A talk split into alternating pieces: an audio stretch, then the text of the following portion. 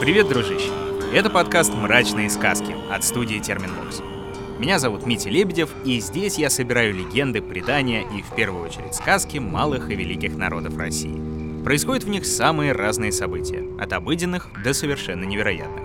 Но в основном все они говорят об одном — об извечной схватке добра и зла. И, к счастью, хорошие дела и верные поступки всегда одерживают верх, хоть и могуча нечистая сила — хоть и многочисленны те, в чьих сердцах тьма.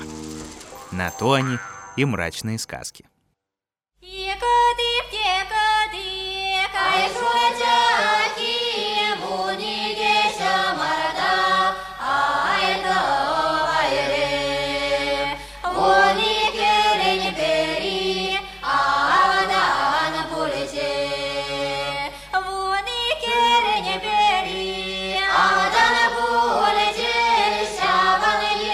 Сегодня будет сказка, которую рассказывают чуваши.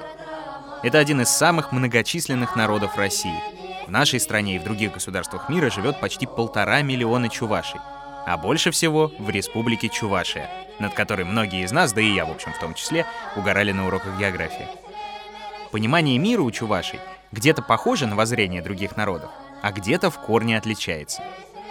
Например, они верили, что все сущее делится на три мира — верхний, земной и нижний. А вот землю чуваши представляли не круглой, не плоской, а квадратной. Небосвод у них держится на мировом древе, ну, как у тех же викингов, а по углам на четырех столбах. Края Земли постоянно разрушаются Великим океаном. И когда вода дойдет до земного центра, где скромно живут сами чуваши, то должен наступить конец света. Схожести и различия встречаются и в чувашских сказках.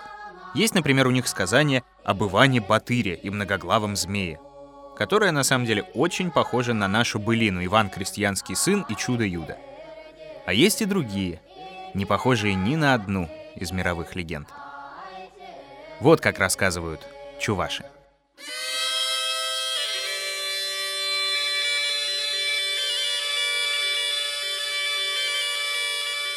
В давней давности жили-были старик и старуха. Был у них единственный сын, звали его Эдикан. Рос парень здоровым и сильным, а как подрос, забрали его в солдаты. Раньше солдатская служба была долгой, лет по 20, а то и по 25 надо было воевать. Послужил, послужил Эдикан, не по душе ему пришлась строгая солдатская жизнь. Взял он и ушел со службы. Идет он день, идет два, устал, проголодался — видит на окраине леса избушка. Подошел Эдикан, постучал в окно. Открылось окошко, из него старуха высунулась. «Салям алейкум, бабушка!» «Алейкум аселям, солдатик!» «Дозволь переночевать усталому путнику!» «Ой, ну избенка у меня, сам видишь, маленькая. Ну да как-нибудь уместимся. Заходи, ночуй!» Напоила старушка Эдикана чаем, постелила ему постель, а на утро парень встал, принес доброй женщине воды, нарубил дров, починил содранную ветром крышу. Старушка даже не знала, как и благодарить декана за такую помощь.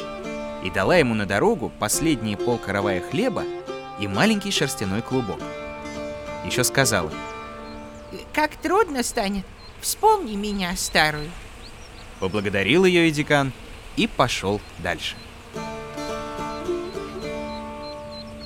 Идет день, идет два. Кончился хлеб уже давно. Один клубочек остался. И зачем мне его старуха сунула? Вот был бы хлеб, другое дело. Его хоть съесть можно.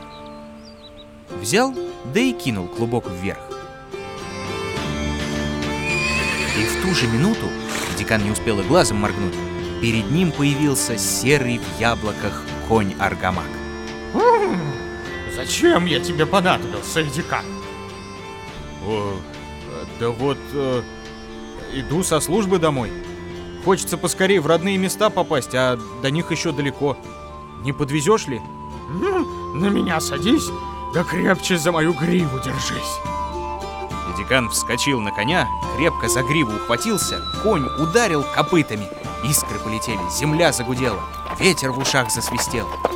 Не успел Эдикан опомниться, как уже был в родной деревне. Ну, Эдикан, Куда хотел, туда я тебя и привез. А как понадоблюсь, брось шерстяной клубок вверх, и я явлюсь. А теперь прощай. Сказал так конь и исчез, будто его и не было. А Эдикан домой пошел. Отец и мать уж не надеялись увидеть своего сына, прослезились от радости. Эдикан, как отдохнул с дороги, стал спрашивать, оставил он в деревне невесту, красавицу Селеме. Очень они любили друг друга, и Селеме обещала ждать Эдикана, когда тот в солдаты ушел. Эх, сынок, так ведь э, родители-то Селеме по-другому рассудили. Решили они выдать дочку против ее воли за другого парня. Не снесла Селеме горе и отчаяние и утопилась. И Дикан, узнав об этом, горько опечалился. Но плачь не плачь, а мертвого слезами не воскресишь.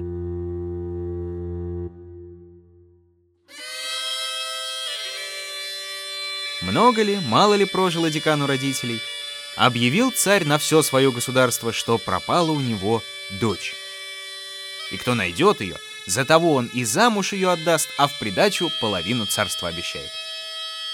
Услыхав такую весть, и декан в дорогу собрался, взял солдатский меч, попросил у родителей благословения и отправился на поиски царевны. Вышел он из родного селения, достал клубок и кинул его вверх. И в тот же миг, как из-под земли, появился перед ним серый в яблоках аргамак. Зачем я тебе понадобился, Эдикан? Да вот пропала у царя дочь. Я ее найти вызвался. Подсоби, чем сможешь. На меня садись, крепче за мою гриву держись. Снова ударил конь копытами. Земля загудела, искры в разные стороны полетели. Долго ли, коротко ли неслись они стремглав, посредине глубокого моря остановились. А на море двери огромные и лестница вниз во тьму ведет. Конь остался наверху, а Эдикан стал спускаться в подводное царство. Вот и морское дно. Пошел он по тому дну, чугунную дверь перед собой увидел. Взялся за ручку, дернул, и будто гром по дну моря прогремел. Дверь открылась. Эдикан шагнул через порог и в ужасе попятился. Перед ним длинный стеклянный коридор, длиннее родной деревни, а с той и с другой стороны мертвые тела висят. Мужчины и молодые парни, все вниз головой почему-то. Чугунная дверь за спиной парня с грохотом закрылась, и пути назад уже не было. Пошел и декан между рядами мертвецов вперед. Увидел еще одну дверь. Эта дверь была еще больше первой, и когда Эдикан открыл ее, гром гремел еще сильнее. Открылся второй стеклянный коридор, тоже увешанный мертвецами. Но здесь были одни женщины и дети, тоже вниз головой. Некоторых детей смерть застала в ту минуту, когда они сосали материнскую грудь. От жалости к этим бедняжкам у Эдикана слезы выступили. Прошел он и этот коридор, подошел к третьей двери, самой большой. Открыл ее на свой страх Эдикан, а посреди большой стеклянной комнаты стоит гроб, а в гробу неписанной красоты девушка. В грудь ее воткнуты два кинжала, а гроб полон крови. Догадался Эдикан, что это и есть царская дочь. Еще горше стало на сердце. Как ее вызволить-то? Огляделся он по сторонам. Увидел ворота, сплошь увешанные человечьими головами, со скаленными зубами. Открывает. Огромный зал был битком набит подводными чертями всех мастей. И большими, и маленькими. Приглядевшись, Эдикан увидел, что на возвышении лежит сам сатана. А на кончиках его рогов золотые наперстки красуются. Заметив Этикана, сатана не шевельнулся даже, а только сказал А, пришел. Эй, водяные, принимайте гостя. На Эдикана набросилась сразу добрая сотня чертей. Он выхватил меч и начал рубить водяных налево и направо. Махнет налево, десяти чертей нет. Махнет направо, двадцати чертям головы срубит. Да только замечает и декан, что чертей не меньше, все больше становится. Из каждой капли крови новый черт рождается. Обессилел и декан. А сатана лежит на своем ложе, усмехается. Спасибо, что постарался. Прибавил мне число придворных. Тут юноша сообразил.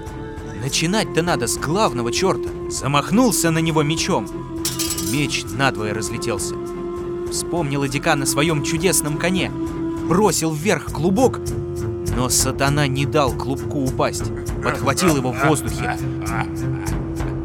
От злости Эдикан кинулся на главного черта, схватил его за рога.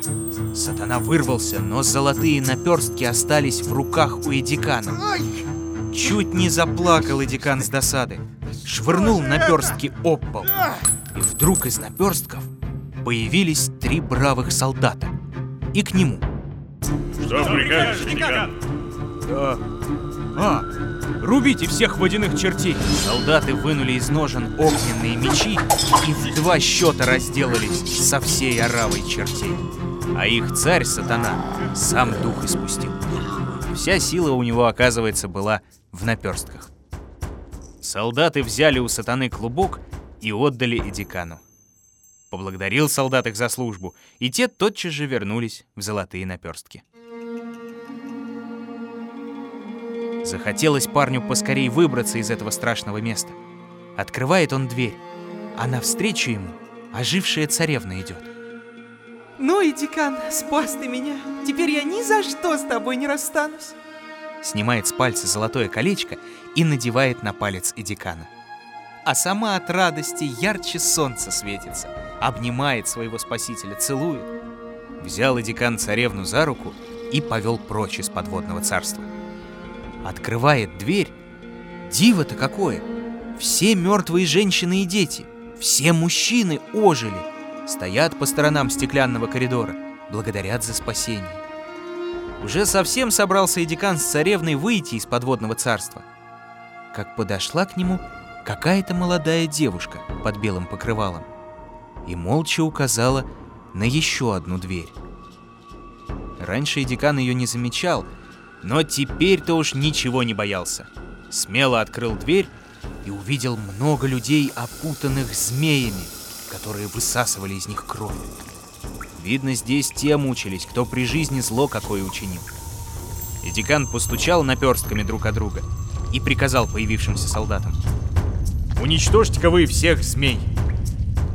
Солдаты ударились озимь и превратились в кошек.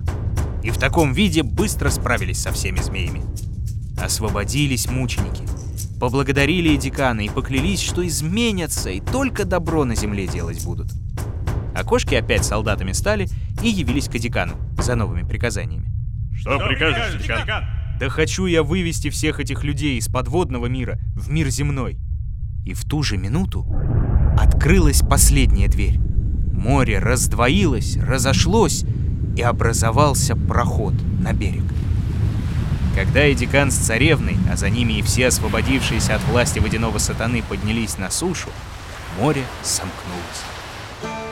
Старики, ступив на берег, помолодели, молодые возмужали, и все разошлись по своим родным краям. А царь тем временем узнал, что дочь его спасена, и велел от берега моря до самого дворца застелить дорогу белым полотном. Так по этому полотну и декан с царевной и вошли во дворец. Царь остался верен своему слову. Отдал он за Эдикана свою дочь и в приданое половину царства. Свадьба длилась семь дней и семь ночей. Народ веселился до упаду. А в скором времени старый царь умер и перед смертью завещал вторую половину царства. И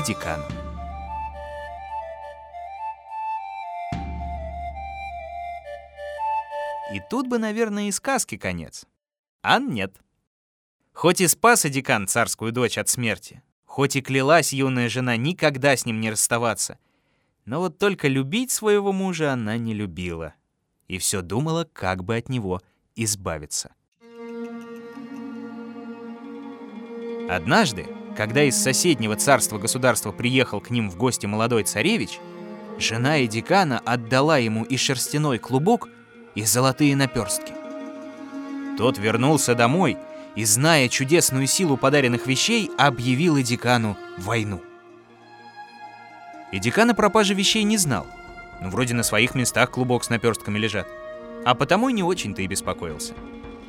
И когда на границах его государства появилась огромная армия и начала из пушек стрелять, Эдикан смело пошел навстречу неприятелю. Жене почему-то тоже захотелось с ним пойти, и он не стал ее отговаривать. Дошел он до границы, кинул клубок вверх, но не является конь. Стучит друг о друга наперстками, ни одного солдата не видно. Тогда жена его рассмеялась и говорит. Ни аргамака тебе, Эдикан, ни наперстков больше не видать. Они у того, кого я люблю. В эту минуту, откуда ни возьмись, прискакал на чудесном коне царевич чужеземный, подхватил жену Эдикана и увез во свояси. А несчастный Эдикан понял, что неверная жена подменила волшебный клубок и наперстки на простые. Эх, я же ее из гроба поднял. Она вон как мне отплатила. Вспомнил Эдикан, как ему бабушка говорила, когда волшебный клубок давала. Как трудно станет. Вспомни меня, старую. Эх, была бы здесь бабушка, она бы что-нибудь придумала. И только он это промолвил, видит, знакомая старушка перед ним стоит. Чего это ты такой э, печальный, сынок? И декан все ей рассказал, как было. Да уж, за то, что ты, декан, предал смерти главного водяного черта, я тебе по гроб жизни буду благодарна. Самым страшным моим врагом он был. Да вот только сама я его осилить не могла. Спасибо тебе, сынок. А неверной жене своей ты не печалься. Куда она от тебя ушла, пусть там и сгинет. Подлые люди своими поступками сами себе гибель куют. А вот доброму человеку везде подмога будет. И только вымолвила эта старушка. В руках у нее появились и волшебный клубок, и золотые наперстки. Отдала она их Эдикану и исчезла, будто и не было ее вовсе. Поблагодарил бабушку Эдикан, а сам вызвал шерстяным клубком чудесного коня. Сел на него и поскакал биться с войском царевича. Большое было войско, страшное, но Эдикан с помощью своих волшебных солдат победил его. А как одержал верх над ними, вошел в шатер к царевичу. Видит, а жена его, царевна, мертвая лежит с кинжалом в сердце. Это, видно, царевич ее убил за то, что волшебного клубка и наперстков не нашел. А рядом и он сам лежал. Себя жизни лишил, чтобы избежать позорного поражения. Вздохнул Эдикан и в родное село поехал. Когда вернулся он в дом родителей, нашел там богато уставленный стол. Чего только не стояло на том столе. И еда, и питье, и пряники, и конфеты. А на концах стола стояли наполненные щербетом серебряные ковши. На одном ковше были выбиты слова «для Эдикана», а на другом — «для Селиме». Откуда же здесь взяться Селиме, если ее уже давно на свете нет? А ведь как было бы хорошо, если бы моя милая Селиме сидела за этим столом вместе со мной. И только он так сказал, отдернулась занавеска, и появилась перед Эдиканом самая красивая во всем свете девушка, его милая Селиме. А на ее плечах было то самое белое покрывало, которое он уже видел в подводном царстве. Да только не узнал, ведь лицо ее было закрыто. Бросились они друг к другу в объятия. Эдикан усадил девушку за стол и все рассказал, что да как с ним было. Неблагодарная оказалась царская дочь, сказала Селиме. Ты ее от смерти спас, а она за это тебя самого чуть не погубила. Но да не будем о ней говорить. Не стоит она того. Хочешь, я спою тебе нашу песню. И запела девушка любимую Эдиканом песню.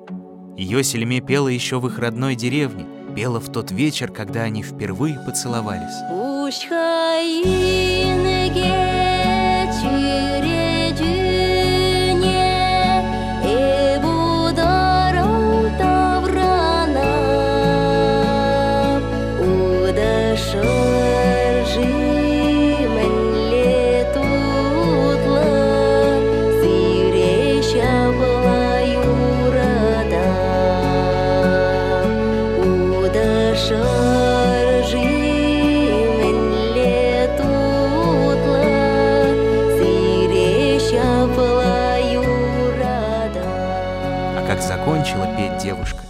сказала, «А если мы будем до конца дней своих любить друг друга, то и наша жизнь будет прекрасной, как эта песня». Сыграли Эдикан и Селеме свадьбу и стали жить в довольстве и согласии. Все были ими довольны, и все их очень любили. За новыми историями уже других народов приходи везде, где слушаешь подкасты. И обязательно подписывайся на «Мрачные сказки» где хочешь. В мобильном приложении на сайте SoundStream, в Apple Podcasts, в Google Podcasts, на Кастбоксе, Яндекс Музыке и на YouTube. Советуй друзьям, ставь оценки и рассказывай, вдруг ты знаешь какие-нибудь страшные, пугающие и даже просто интересные сказки из любого уголка нашей страны, которые я пока еще не прочел или которые я вообще, может быть, и не знаю. Ну а на сегодня все, дружище. Все. Находил и читал сказки Дмитрий Лебедев. Собирала их в звуки и украшала Ольга Лапина. Рисовала картинки и превращала в анимацию Елизавета Семенова. Отражала настроение наших волшебных персонажей музыка Полины Бирюковой. Искал самые народные песни Ваня Петрович. А продюсировала все получившееся Кристина Крыжановская.